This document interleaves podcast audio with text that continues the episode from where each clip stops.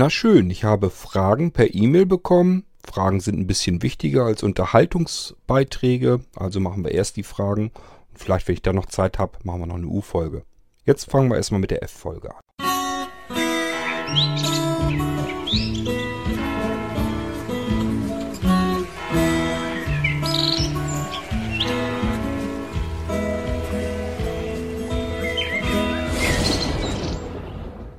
Fangen wir diese Folge mal nicht mit einem Audiobeitrag an, sondern ich habe eine E-Mail von dem Wolf bekommen und ich meine, dass er mir da ein Problem schildert, was er mir irgendwie schon mal geschildert hat. Und zwar, wenn der Wolf auf seinem Computern, ich habe das jetzt so verstanden, Wolf, dass du das auf all deinen Computern so hast und nicht nur auf dem Blinzeln-Rechner, dazu aber gleich mehr. Jedenfalls, wenn der Wolf äh, nicht auf Papier ausdruckt, sondern in ein PDF-Dokument hinein. Das kann man ja mit einem PDF-Drucker machen. Dann hat er dort invertierte Darstellung. Das heißt, er hat sozusagen in seinem PDF-Dokument ähm, den Hintergrund schwarz und den Vordergrund weiß. Weiße Schrift auf schwarzen Hintergrund. So, und er fragt sich natürlich, warum ist das so? Wolf, kann ich dir nicht sagen. Bei mir macht's das nicht. Ähm, ich richte ja mittlerweile diese PDF-Druckertreiber mit ein auf die Blinzeln-Computer, sind also normalerweise mit drauf. Und man kann da einfach dran drucken und wenn ich das hier mache auf den Rechnern, dann habe ich das ganz normal schwarze Schrift auf weißem Hintergrund. Warum das bei dir umgedreht ist, keine Ahnung. Ob du irgendwie was installierst oder benutzt, was das macht, oder ob du irgendwie eine Einstellung veränderst, wo das passiert, ich kann es dir nicht sagen. Sollte ich dich falsch verstanden haben und du hast das nicht auf allen Rechnern, sondern nur auf deinem Nano, auf dem Blinzeln-Computer. Das Einzige, was dort anders ist als an anderen Computern, ist, dass ich ähm, auf der linken Seite der Tastatur gleich beim Einrichten die Alt-Taste plus Shift-Taste plus Drucktaste drücke. So, und dann einmal noch die Enter-Taste und dann wird ja der hohe Kontrast schwarz in Windows aktiviert. Das Ganze ja ausprobieren. Wenn das bei dir aktiviert ist, auf die gleiche Weise, also linke Alt-Taste, Shift-Taste, Drucktaste drücken, machst Delete und dann drückst du einfach Enter-Taste und dann schaltet er um in den Normalzustand wieder. Also nicht mehr hoher Kontrast schwarz, sondern das, das Standard-Design ähm, von Windows. Und äh, das ist das Einzige, was ich bei Blinzeln anders mache an den Einstellungen, die irgendwie was mit ähm, Design, Farben und so weiter überhaupt zu tun haben. Denn das normalerweise mehr muss man auch nicht tun. Äh, als Sehbehinderter mit Sehrest, Blendempfindlichkeit und so weiter ist das genau das Richtige, was man machen muss. Das andere ist nur noch, dass ich den Mausfall halt sehr groß einstelle und äh, die Desktop-Symbole einblenden lasse und alles so eine Geschichten. Aber mehr passiert da eben nicht. Also ich verändere keine Einstellung, die irgendwie darauf hindeuten könnten, auf das Problem, was du da hast. Das musst du dir selber irgendwann irgendwie mit eingebrockt haben.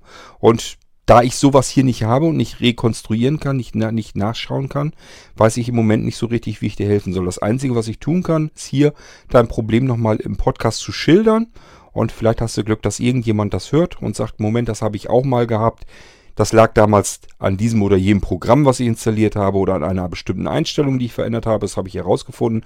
Dann teile ich das dem Cord mal eben mit und dann kann er das äh, über Podcast oder per E-Mail dem Wolf erklären und dann weiß er, wie es geht. Das ist das Einzige, was ich für dich tun kann. Ähm, ich selbst kann dir nicht helfen, weil ich das Problem hier nicht habe und ehrlich gesagt nicht weiß, wie du da rangekommen bist an die ganze Geschichte. Sollte ich dich irgendwie ein bisschen falsch verstanden haben, ich habe das nicht so 100, bin mir nicht hundertprozentig sicher, ob ich dich in deiner E-Mail, äh, du schreibst manchmal wirklich sehr wirr, ob ich dich da wirklich vernünftig verstanden habe. Wenn ich dich nicht richtig verstanden habe, dann einfach nochmal einen Audiobeitrag machen. Ich packe den hier rein, die anderen hören das und vielleicht ist da jemand dabei, der dir weiterhelfen kann. Aber so von, von sich her kann ich dir im Moment nicht sagen, was du dir da verstellt haben könntest. Muss irgendwas Nachträgliches gewesen sein, was du dir selbst in den Einstellungen vermurkst hast oder vielleicht auch irgendein Stückchen Software, was du dir installiert hast. Kann beides angehen. Gut, also hoffen wir mal, dass irgendjemand das hört und Bescheid weiß, was es sein könnte und dir dann vielleicht weiterhelfen kann. Was noch möglich wäre, ist, ähm, es klingt so, als wenn du deinen eigenen PDF-Drucker dort, ähm, Drucker, Druckertreiber äh, installiert hast. Das Einzige, was ich dir anbieten kann, ähm, installier vielleicht einfach mal einen anderen Druckertreiber, einen anderen PDF-Druckertreiber. Einfach mal was anderes ausprobieren. Ich weiß jetzt nicht genau, welchen du nimmst. Ähm, ja, sonst melde ich einfach und ich kann dir den auch noch geben, falls der nicht bei dir auf dem Rechner sowieso drauf ist. Musst du mal gucken. Der wäre, wenn er denn drinne ist, ähm, auf dem Datenlaufwerk. unter Software äh, dort in Updates und da musst du mal gucken, da steht richtig was vom PDF-Drucker oder PDF-Druckertreiber oder irgendwie sowas und das Ding einfach mal installieren und den dann nehmen. Aber ich meine, dass ich den auch bei dir schon installiert habe. Der ist noch nicht so ganz lange im ähm, Installationsprogramm mit drin sozusagen. Also ich habe ja so bestimmte Sachen, die ich für gut befinde, für praktisch und die man einfach braucht. Und das sind so ein paar Kleinigkeiten, die man eben druckt, äh, druckt, ich schon, installiert. Und ich empfand diesen PDF-Druckertreiber als recht praktisch, wenn man mal irgendwie zwischendurch was drucken will. Hat auch noch andere Vorteile mit und deswegen habe ich gesagt, okay, den packst du den Leuten mit drauf. Nun weiß ich nicht, ob der bei dir auch schon installiert ist oder nicht, aber wenn nicht, dann dürfte er wahrscheinlich mit in dem Verzeichnis sein. Wenn das nicht ist, kann ich ihn dir immer noch nachliefern. Das wäre jetzt nicht das Problem. Und dann probierst du einfach mal den aus. Bei mir funktioniert er jedenfalls einwandfrei. Und was da bei dir los ist, keine Ahnung.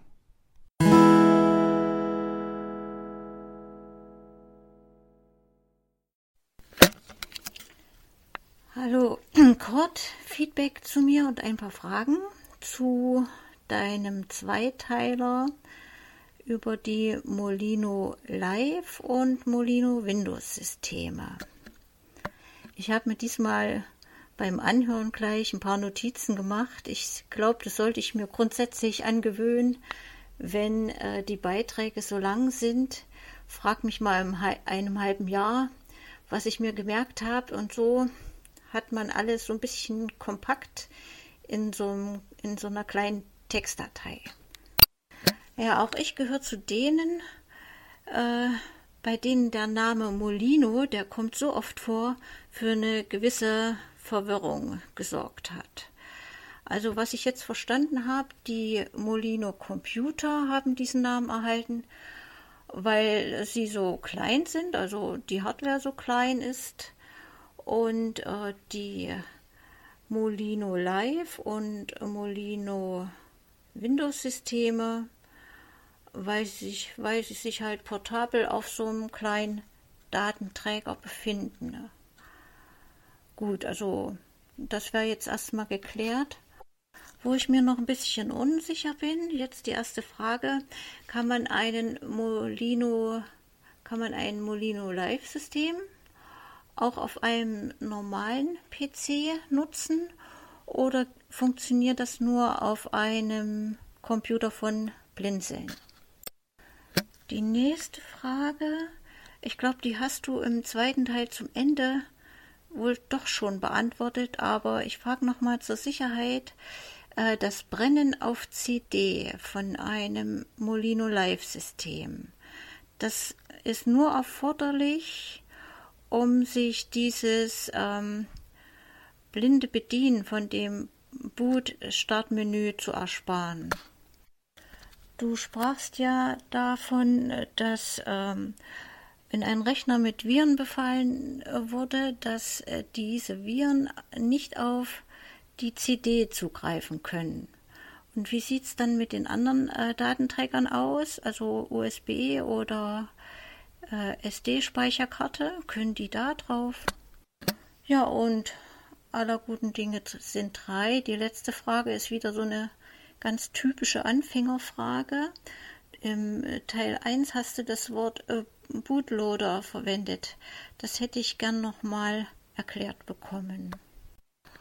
Ansonsten schönen Dank nochmal für diese tolle ähm, Zusammenstellung. Und äh, ja, ich bin ja immer noch gedanklich beim Zusammenbauen eines Nanocomputers. Ich lasse mir da viel Zeit. Äh, und ich denke mal, wenn ich das jetzt so alles so die Informationen aus deinem letzten Podcast mal so zusammengetragen habe, ähm, fände ich das gut, so ein Sissy Flash in Kombination mit einem Molino Live System. Das eine halt zum Datensichern und das andere zum Wiederherstellen, falls mal der Computer überhaupt nicht mehr das tut, was er tun soll. Ja, das war's für heute von mir. Viele herzliche Grüße und schön mal, schon mal vielen Dank für das Beantworten meiner Fragen. siehst du wohl, genauso stelle ich mir das vor, dass man eben Fragen hat, da kann ich drauf eingehen, da weiß ich, was äh, noch klemmt, wo es noch ein bisschen Bedarf gibt, wo ich noch ein paar Worte zu sagen kann. Genauso äh, fand ich das eigentlich gut. Ich habe mir auch natürlich gleich prompt Notizen gemacht, so wie du auch. Ähm, tja, man muss sich nicht immer alles merken können. Mir ist übrigens aufgefallen bei Niklas, der hatte irgendwie was, der hatte auch eine Frage wegen dieser Gummimembran, glaube ich, die er in den Lautsprechern hat, ob die aushärten. Die habe ich ihm gar nicht beantwortet. Das kann ich eben schnell noch hier machen. Ich weiß ja, dass Niklas sowieso jede Folge hört. Kurz mal eben so einen kleinen Abstecher Niklas. Ähm, diese Gummidinger ähm, in den Lautsprechern, die härten nicht aus, die werden nicht zu harten Plastik oder so, sondern die werden porös normalerweise. Also das passiert aber, dass das dauert ewig. Also ich glaube nicht, dass das ein Problem bei dir ist. Und selbst wenn, die sind nicht, die müssen nicht irgendwie was halten können, sondern die sollen ja nur dämpfen. Also spielt das eigentlich keine Rolle. Also ich glaube nicht, dass das aushärtet und irgendwie zu hartem Plastik oder so wird, sondern die werden einfach porös bröckelig und äh, wenn du dann dran rumpflücken würdest, dann würden die halt auseinanderfallen. Spielt aber keine Rolle. Die sollen einfach nur dämpfen, also äh, die Vibration von dem eingebauten Lautsprecher vom Holz so ein bisschen abtrennen, damit es nicht scheppert. Das ist alles, was die an Funktionalität haben und das können die auch machen, wenn sie alt werden. So, dann habe ich das auch noch. Äh, das ist mir nämlich gestern oder vorgestern irgendwann habe ich gesagt, Mensch, da bist du gar nicht drauf eingegangen weiter. Das hatte ich vergessen. Weiß ich nicht, ob ich mir da keine Notizen gemacht habe. Aber so, Bärbel, jetzt kommen wir zu dir, denn ich habe mir jetzt wieder Notizen gemacht und ich glaube, ich habe auch nichts Wichtiges vergessen. Fangen wir mal an ähm, ob der Molino auf normalen PCs oder nur auf Blinzeln-Rechnern läuft. Der läuft auf allen Rechnern. Der hat mit Blinzeln-Computern überhaupt rein gar nichts zu tun. Kannst du alles mit starten, was eben zu dem jeweiligen System auch wirklich kompatibel ist. Wenn du also einen ganz stinknormalen Computer, einen ganz normalen Windows-PC hast, kannst du auch eben ein ganz normales Windows drauf laufen lassen und das klappt dann. Da kannst du einfach den Molino ähm, als USB-Stick, als Speicherkarte oder auch als CD, DVD, was dir lieber ist, ähm, kannst du da ganz normal mit starten und dann geht's los. Ähm, dann meintest du äh, diese CD-Geschichte, die man aus dem Molino heraus erzeugen kann. Ähm, ja, hast du richtig verstanden, ist also wirklich in erster Linie hauptsächlich wirklich dafür gedacht, damit du ähm, diesen Boot diese Bootgeschichte, diese ähm, Boot-Medium-Auswahl am PC, dass du das umgehen kannst, sind ganz viele Computer, gerade so die neueren, die haben keine Möglichkeit mehr oder bieten das einfach nicht mit an, dass man direkt von einem USB-Stick starten kann. Es war einfach zu gefährlich und dann haben die Hersteller gesagt, okay, äh, die kennen halt keine blinden Menschen. Die sagen sich einfach, wo ist das Problem?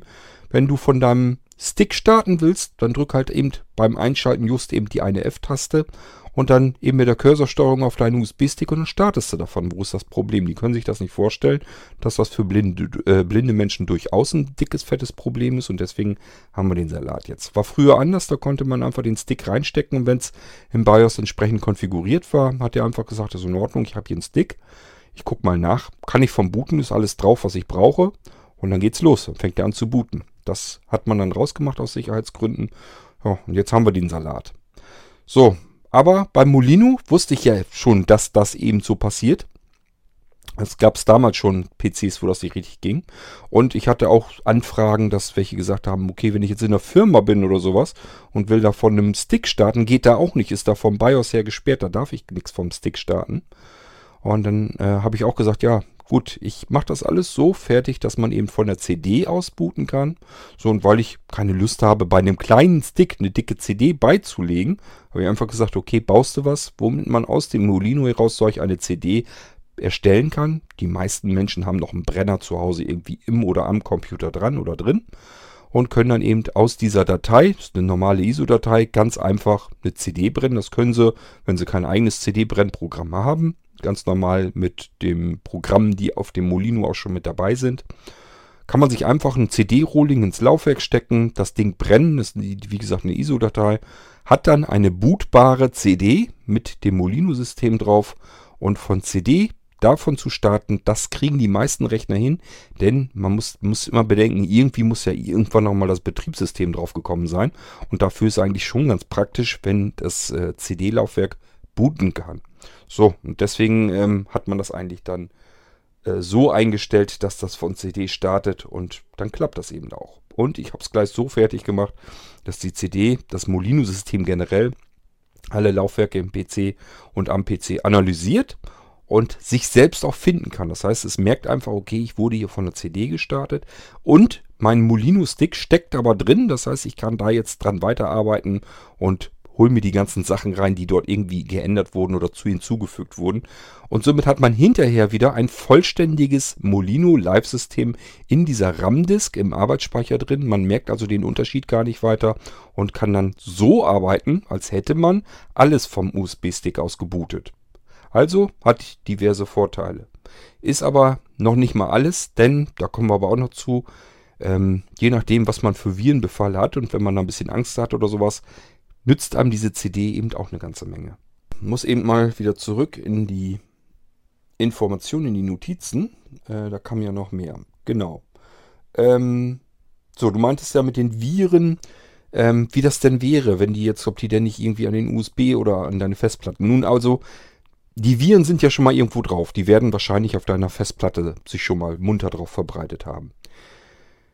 Es gibt jetzt die Möglichkeit, dass du den, das Molino Live-System von USB startest und sobald du hörst, dass das geladen ist, das System, dass du arbeiten kannst, ähm, dass der Screenreader läuft und so weiter, dann könntest du den Molino USB-Stick sofort abziehen. Die Chancen sind sehr, sehr, sehr, sehr, sehr, sehr gering, dass dadurch die Viren auf den Molino-Stick gekommen sind. Denn äh, ein Virus, der auch der muss irgendwie laufen, der muss irgendwie aktiviert werden. Der ist, wenn du von dem Molino-System startest, ist der erstmal tot auf der Festplatte. Er muss ja irgendwie funktionieren, er muss ja arbeiten können. Das heißt, er muss irgendwo an irgendeiner bestimmten Stelle mal gestartet worden sein. Das passiert auf den Computer, wenn du dir so ein Virus einhandelst. Ähm, beispielsweise über einen Browser, das wäre doof, weil da kannst du nicht ganz viel gegen tun. Oder aber ähm, du hast ein Virus als E-Mail-Anhang bekommen und dann bist du meistens selber schuld, weil hast gedacht, oh, ich habe hier irgendwie eine Mahnung bekommen, um Gottes Willen, da muss ich mich drum kümmern. Ähm, machst das so wie die allermeisten, öffnest nicht das Programm und lädst dann die Datei hinein, das wäre clever, sondern du machst das so wie die meisten, öffnest einfach direkt den E-Mail-Anhang, ja, und das Ding wird dann ausgeführt und äh, lädt dann ganz schnell die Viren nach und aktiviert die sofort. Also ein Virus, auch ein Virus ist ein Stück Software und du weißt, was du, was du selbst als Anwenderin mit Software tun musst. Du musst sie irgendwie ausführen, du musst sie starten. Auch das muss mit einem Virus passieren. So, und wenn du vom Molino Live-System aus startest, dann interessiert er sich erstmal gar nicht, ähm, was da für Software auf der Platte ist. Der startet da nicht irgendwie einfach ein Stückchen Software, in dem Fall den Virus, sondern der liegt da erstmal nur nutzlos tot herum. Der muss irgendwie ausgeführt werden. Das machst du nicht, zumindest nicht beim Starten, sondern während du arbeitest, dann kann das vielleicht irgendwie passieren, dass du irgendeine Datei auf deiner Festplatte dann startest, weil du denkst, die öffne ich mal und dann hängt dort ein Virus dran und der wird damit gestartet und der startet dann seine Kollegen auch wieder mit. Dann kommt dieser Prozess, dass die Dinger wieder laufen, in Gang. So, deswegen sage ich, Molino starten. Und wenn du weißt, okay, der ist jetzt fertig mit Starten, der hat sich gemeldet, ich bin soweit, äh, sagen die teilweise dann, und äh, der Screenreader läuft und so weiter, also du könntest arbeiten, dann kannst du normalerweise, musst du mal ausprobieren, den Stick abziehen. Ähm, wenn du merkst, okay, der Screenreader läuft jetzt nicht weiter, das ist schon mal vorgekommen, aber ich meine, ich habe das alles ausgemerzt. Ähm, wenn dem so sein sollte, einfach Plan B nehmen. Und da kommt nämlich unsere CD wieder ins Spiel.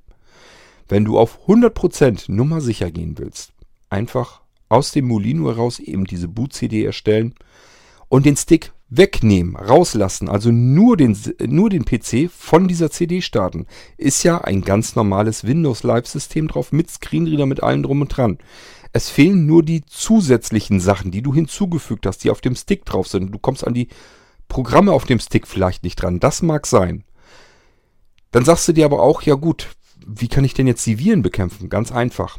Du machst dir an einem möglichst gesunden Rechner eine CD fertig, dort packst du drauf den Virenscanner. Am besten gleich eine portable Version nehmen. Also im Internet einfach einen Virenscanner nehmen, ähm, dir auf eine CD pappen. Ganz normal. Oder aber kannst auch einen USB-Stick nehmen, den du hinterher einfach äh, löscht oder entsorgst oder was auch immer. Ich würde einfach eine CD oder DVD nehmen, und dort den Virenscanner drauf brutzeln. So, und dann brauchst du eine zweite CD, die lässt du dir sowieso irgendwie im Schrank liegen oder in der Schublade, nämlich die Molino Boot CD. Das ist eine komplette, komplettes Molino Live-System. Das ist jetzt nicht irgendwie nur zum Booten gedacht und äh, der Rest kommt vom USB-Stick, sondern es ist ein komplettes System. Kannst du ja auch so bekommen. Du kannst den Molino, den Molino Live, kannst du als CD, als DVD oder auch als Download, als ISO-Download, sodass du das Ding selber als CD brennen kannst, kannst du ja auch kaufen. Das muss ja nicht unbedingt ein USB-Stick sein. Also es ist ein komplett eigenes System. Es ist nur nicht aufgemotzt und äh, ergänzt um viele verschiedene Programme und so weiter und die ganzen Zusatzwerkzeuge und Funktionen sind da nicht mit drinne. Und man hat eben keinen äh, Lebenszeit-Support für das Ding. Aber alles andere, ansonsten hast du ein ganz normales Arbeitssystem, mit dem du arbeiten kannst und Sachen starten kannst. So, das heißt, du bootest von der Molino CD, hast jetzt wirklich Virenbefall auf dem PC, bootest von der Molino CD, nimmst die CD raus, packst deine Antiviren-CD dort rein und startest dann eben deinen Virenscanner. Und dann kannst du deinen Viren dort auf der Festplatte damit beikommen. Und wenn du sagst, ja, ich brauche dann eigentlich diesen ganzen USB-Zauber gar nicht unbedingt, ähm, mir geht es hauptsächlich darum, ich will nur die Viren bekämpfen, dann kannst du es dir ganz billig machen. Dann kannst du einfach sagen, dann reicht mir die ISO-Datei, ist die einfachste und billigste Methode für ein Molino Live-System. Ich sag ja, ich meine irgendwie 69 oder 79 Euro oder irgendwas geht's los und dann ist das Ding erledigt. Dann hast du ein komplettes Windows Live-System mit Hilfsmitteln mit allen Pipapo dran und kannst, wenn du mal solche Probleme hast mit Virenbefall, kannst, hast du ein Werkzeug blind bedienbar, mit dem du auch mit sowas dabei gehen kannst, ohne irgendeine Gefahr zu haben. Denn an die CD können sie natürlich nicht ran. Und wenn äh, das System erstmal im Speicher, im Arbeitsspeicher in der RAM-Disk ist, braucht es dich auch nicht zu interessieren, weil wenn du einen Computer ausmachst, ist das weg und dann sind die Viren auch mit weg. So, ich hoffe, dass das soweit klar ist. Also, du kannst den Molino, das Molino-System dann wenn du möchtest, vom USB-Stick starten. Und wenn es gestartet ist, USB-Stick rausziehen und dann anfangen äh, zu arbeiten und den Viren-Ding gar auszumachen. Wenn du auf 100% Nummer sicher gehen willst, sagst du dir, mein Molino-Stick, der ist mir zu schade, ich möchte auf jeden Fall sicher sein, dass da auf gar keinen Fall irgendwie ein Virus drauf kommen kann. Dann ganz einfach äh, gar nicht den Stick nehmen, sondern eine CD nehmen, davon booten. Kannst du ganz normal mitarbeiten und äh, nimmst irgendeinen Virenscanner, einen aktuellen, musst du dir runterladen und damit kannst du dann eben arbeiten. Dadurch, dass das ganze System, das Molino-System von der CD in die RAM-Disk geschaufelt wird, ist das genau das gleiche. Hast genauso ein schönes, flottes Windows-Arbeitssystem samt Hilfsmittel, kannst also ganz normal arbeiten und äh, mehr brauchst du eigentlich nicht. Also würde gehen. Ich hoffe, dass das soweit äh, dann klar ist. So, dann wolltest du ganz gerne, dass ich den Bootloader nochmal erkläre. Ähm, tja, wie gehen wir da denn mal am besten bei? Wenn du deinen PC einschaltest, ein PC muss ja irgendwie schon mal wissen, was er tun soll, wenn er eingeschaltet wird. Du musst gucken, wie viel Arbeitsspeicher habe ich eigentlich. Ist der Arbeitsspeicher okay? Prüfe ich mal eben durch. Habe ich einen Prozessor eigentlich eingesteckt? Wenn ja, welchen? Kann ich damit arbeiten und zu was bin ich kompatibel? Dieser PC muss also erstmal sich bewusst, seiner eigenen, äh, seinem eigenen Dasein erstmal bewusst werden, muss erstmal wissen, ich bin ein Computer, ich bin ein PC.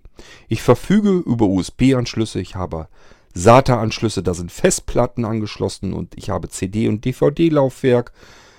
Und äh, ich weiß auch, in welcher Reihenfolge ich mal gucken soll, ob ich von irgendwas davon starten kann. Das alles muss ja irgendwo schon mal vorhanden sein. Und das steckt in der Firmware eines Computers drin und die nannte sich früher BIOS und mittlerweile nennt man es UEFI. Dieses UEFI und BIOS habe ich glaube ich schon mal in der Folge erklärt und da habe ich auch gesagt, was das macht. Das prüft erstmal alles nach. Was habe ich im Computer? Also sagt sich einfach, okay, ich bin ein Computer. Was habe ich denn hier jetzt alles eingebaut? So, und was soll ich jetzt tun? Das ist, steckt alles in diesem UEFI drin oder früher eben im BIOS. Und das sagt ihm dann irgendwann an einer bestimmten Stelle, wenn alles abgeprüft ist und alles okay ist, wenn er sagt, okay, ich habe eine Tastatur angeschlossen.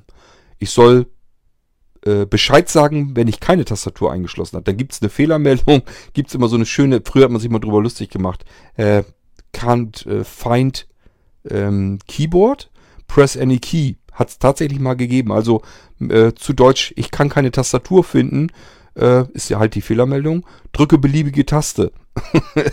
es hat es wirklich mal so gegeben, ich habe die Dinger früher auch gesehen. Äh, fragt man sich auch, wer sich das wohl hat einfallen lassen, der war sicherlich auch nicht auf der dollsten Schule. Ähm, nun gut, aber wie es denn sein soll, äh, der Computer prüft also alles nach, meldet sich, wenn irgendwie was nicht in Ordnung erscheint. Manchmal sagen die Dinge auch, hier ist irgendwas nicht in Ordnung, guck mal bitte erstmal im UEFI nach, die Einstellungen und korrigier das. Beispielsweise, wenn du hast eine kleine Batterie, so eine kleine Flachbatterie auf deinem Mainboard im PC drinne und wenn die leer ist, dann kann das BIOS und die Einstellung, sowas, das kann sich die Einstellung nicht merken. Diese Batterie versorgt ähm, das BIOS, die Firmware mit Strom, damit man sich die Einstellung irgendwie merken kann. So, und da ist auch zum Beispiel Datum, Uhrzeit, das soll ja auch stimmen. Wenn du deinen Computer startest, dann willst du nicht erst warten, bis Windows vielleicht mal ins Internet gegangen ist und sich die Uhrzeit darüber geholt hat, sondern das soll gefälligst gleich vernünftig sein, wenn du einen Computer gestartet hast. Dann möchtest du gleich, dass das richtige Datum, die richtige Uhrzeit da steht. So, das heißt, irgendwie, wenn dein Computer vom Strom getrennt ist, muss er irgendwie noch Strom für die Uhr für Kalender und sowas. Das muss ja alles irgendwie noch vorhanden sein. Für die Einstellung vom BIOS eben auch.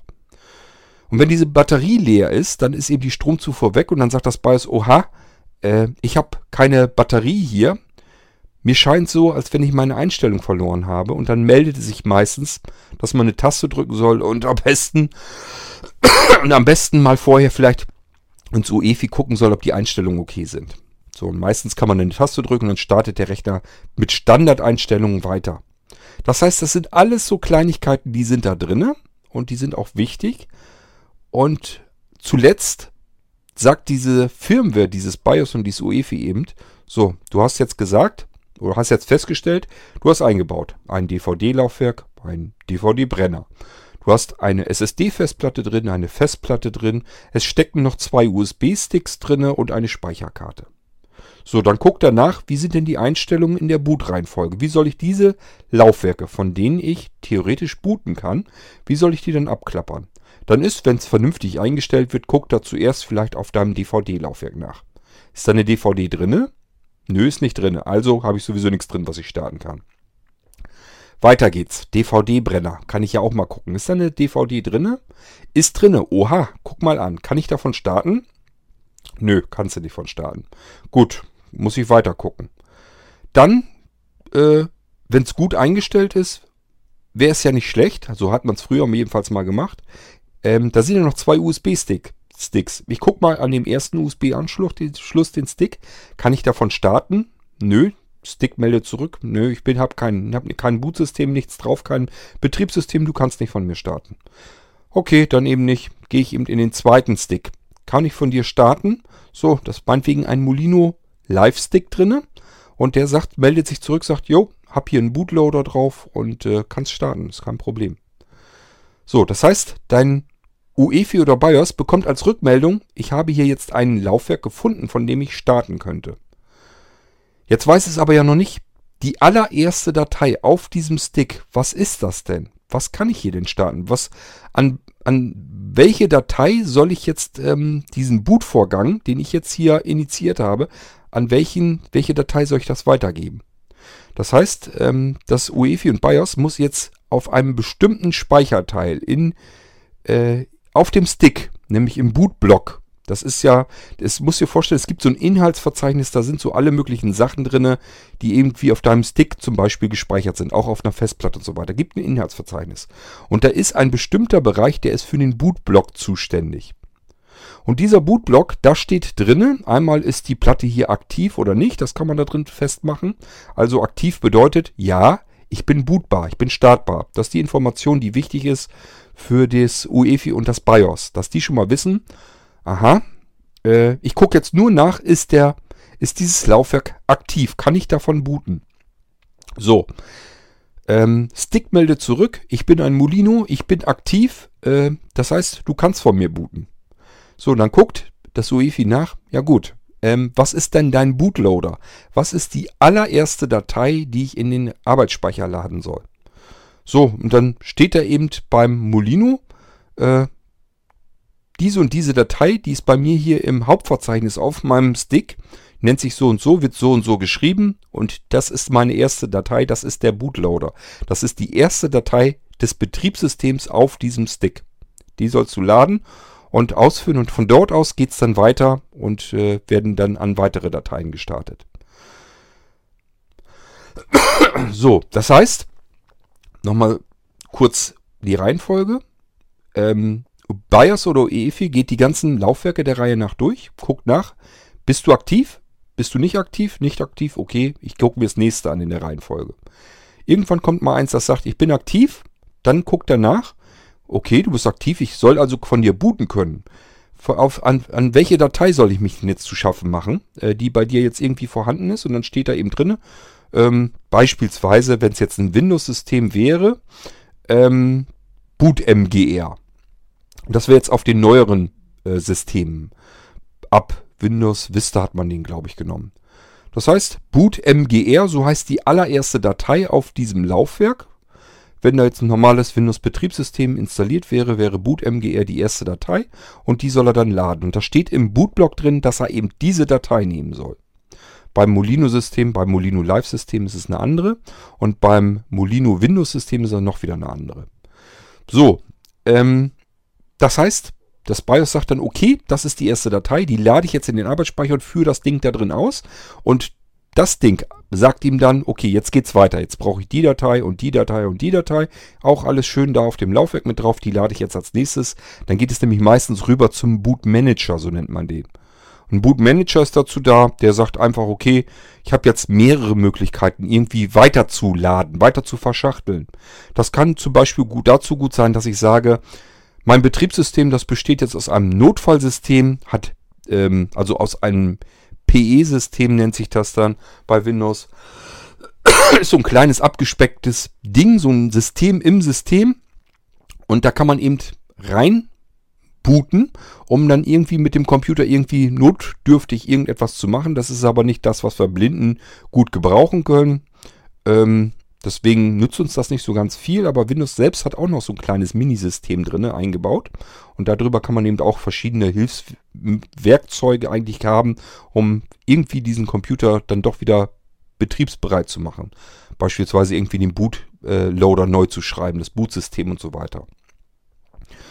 So, äh, und dieser Bootmanager kann eben aber auch natürlich an das normale Betriebssystem, das normale Windows eben verzweigen und sagen, okay, der Anwender hat jetzt nicht gesagt, er möchte jetzt irgendwie ein, Notsystem irgendwie hier starten, sondern er will in das Hauptsystem rein. Äh, dann ist jetzt eben das nächste, was du laden sollst, was weiß ich, äh, die, der Windows Loader. Ähm, also es geht im Prinzip immer nur darum, von einem Datei sich durchzuhangeln zu einer anderen Datei und dadurch kann man eben aufsplitten in verschiedene Sachen, die man starten kann auf solch einem Ding.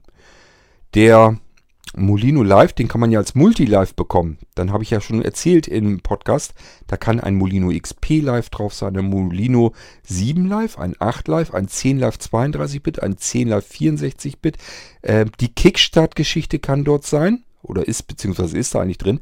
Ein Netzwerkstart ist mit drinne.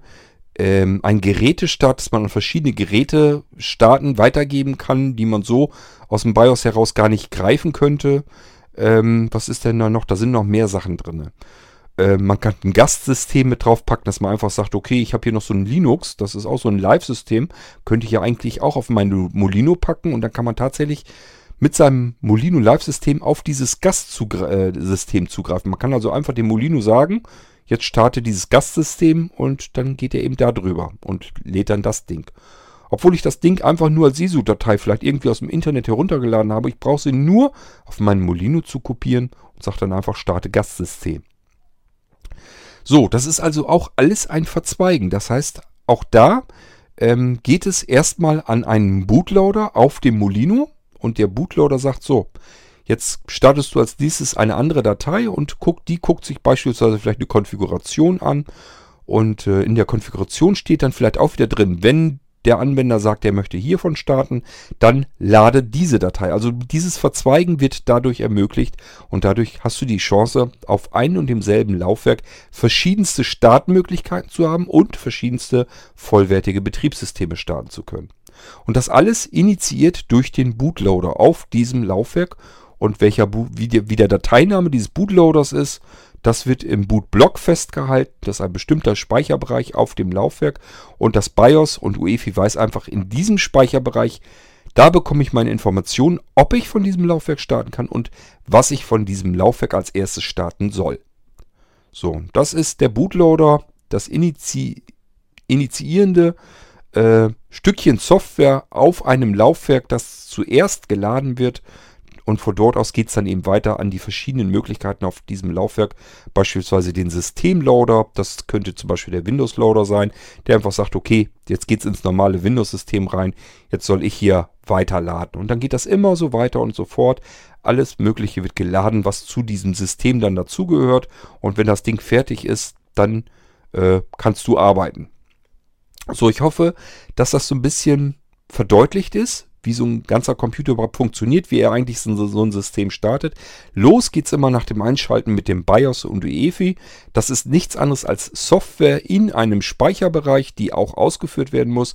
Da steht eben drinne, was der Computer, was ihn ausmacht, was da drin steckt, wo, was er auch überprüfen soll, ob das alles in Ordnung ist, was er tun soll. Und wenn er mit Überprüfen der Hardware fertig ist, das geht ratzfatz, dann steht eben auch drin, in welcher Reihenfolge er die Laufwerke abklappern soll, ob die bootbar sind. er guckt im Bootblock nach, immer derselbe Speicherbereich an einem, in einem Laufwerk, an einem Laufwerk. Dort steht drinne, bist du bootbar? Wenn ja, welche Datei ist das denn, die ich dann laden soll? Und das ist der Bootloader. Und der Bootloader übergibt dann weiter an den Systemloader. Und der Systemloader, der lädt so alle Dateien nach, die das System ausmachen. Und wenn das Ding fertig ist, das ist dann der Moment, wo du den Desktop vor dir hast, dann sind alle Schichten des Systems, alle Dateien, die benötigt werden, in den Arbeitsspeicher geladen. Und das ganze komplette System kann als solches funktionieren und arbeiten. So, und dann kommt der große, schnelle Moment endlich, dass du loslegen kannst zum äh, Arbeiten mit, in dem Fall dem Molino-System oder dem Windows-System, je nachdem, was du dann ausgewählt hast. So, ich hoffe, das ist so ein bisschen, ein bisschen verdeutlicht äh, worden und damit weiß man dann auch so ein bisschen, vielleicht kann man sich das besser vorstellen, wie so ein Computer überhaupt funktioniert, wie das vonstatten geht. Dass der im Prinzip erstmal, wenn du ihn einschaltest, gar nichts weiß. Du wächst ihn jedes Mal aus dem Todesschlaf äh, auf. Der muss sich erstmal seiner bewusst werden, was ihn ausmacht, was er hat. Dann prüft er nach, was was er hat, ist das denn alles überhaupt funktionsfähig? Funkt, klappt das, funktioniert das, arbeitet das, ist alles heile? Und wenn dann, dann kann er so langsam mal loslegen und gucken, welche Controller habe ich drin, sind an diesen Controllern, also Controller sind einfach Laufwerkscontroller, die die Laufwerke eben mit dem Rest des Systems verbinden und auch das Laufwerk ansteuern können. Und äh, ja, das guckt einfach danach, welche, äh, welche ähm, Controller und welche Laufwerke sind an den Controllern dran. Sind die bootbar? Wenn ja, welche Datei soll ich booten und so weiter und so fort. Ich habe das jetzt alles erklärt. Ich hoffe, dass das soweit jetzt geklärt ist und dass du dir besser was darunter vorstellen kannst. Ich mag solche Fragen ganz gerne, weil ähm, ja, ich kann ja nicht immer ahnen, was bei euch an Fragezeichen über dem Kopf herumschwirrt. Deswegen stellt solche Fragen ruhig. Das sind so typische Sachen, die kann ich ganz gerne dann mal mit eben beantworten. Und ähm, dann haben wir das auch mal abgefrühstückt.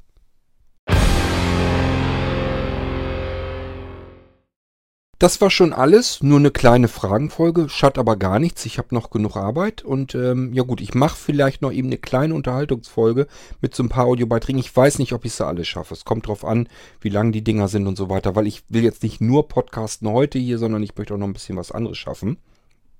Ähm, ja, aber die Fragen, die waren jetzt, ähm, das ist mir am wichtigsten. Wenn man eine Frage stellt, dann möchte man nicht mehrere Tage auf eine Antwort warten. Deswegen, die ziehe ich dann immer vor.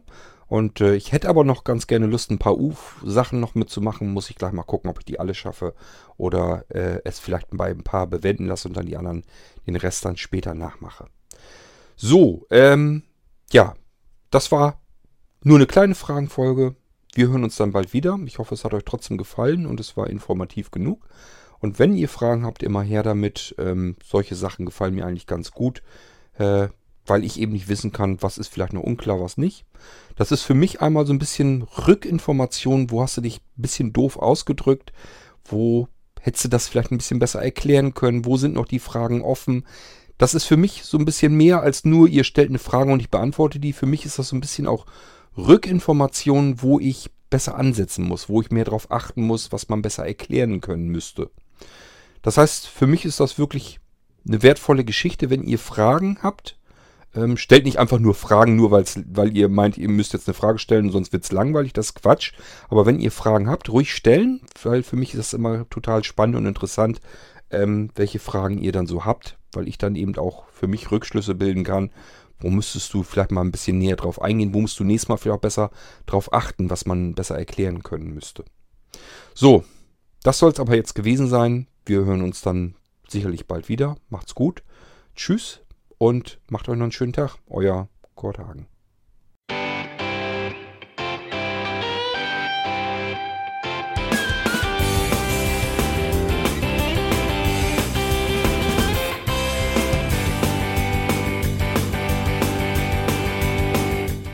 Das war Irgendwasser von Blinzeln. Wenn du uns kontaktieren möchtest, dann kannst du das gerne tun per E-Mail an podcast.blinzeln.org oder über unser Kontaktformular www.blinzeln.org. Blinzeln schreibt man in unserem Fall immer mit einem D in der Mitte. Wenn du möchtest, kannst du uns sehr gerne auch einen Audiobeitrag auf unseren Podcast Anrufbeantworter sprechen.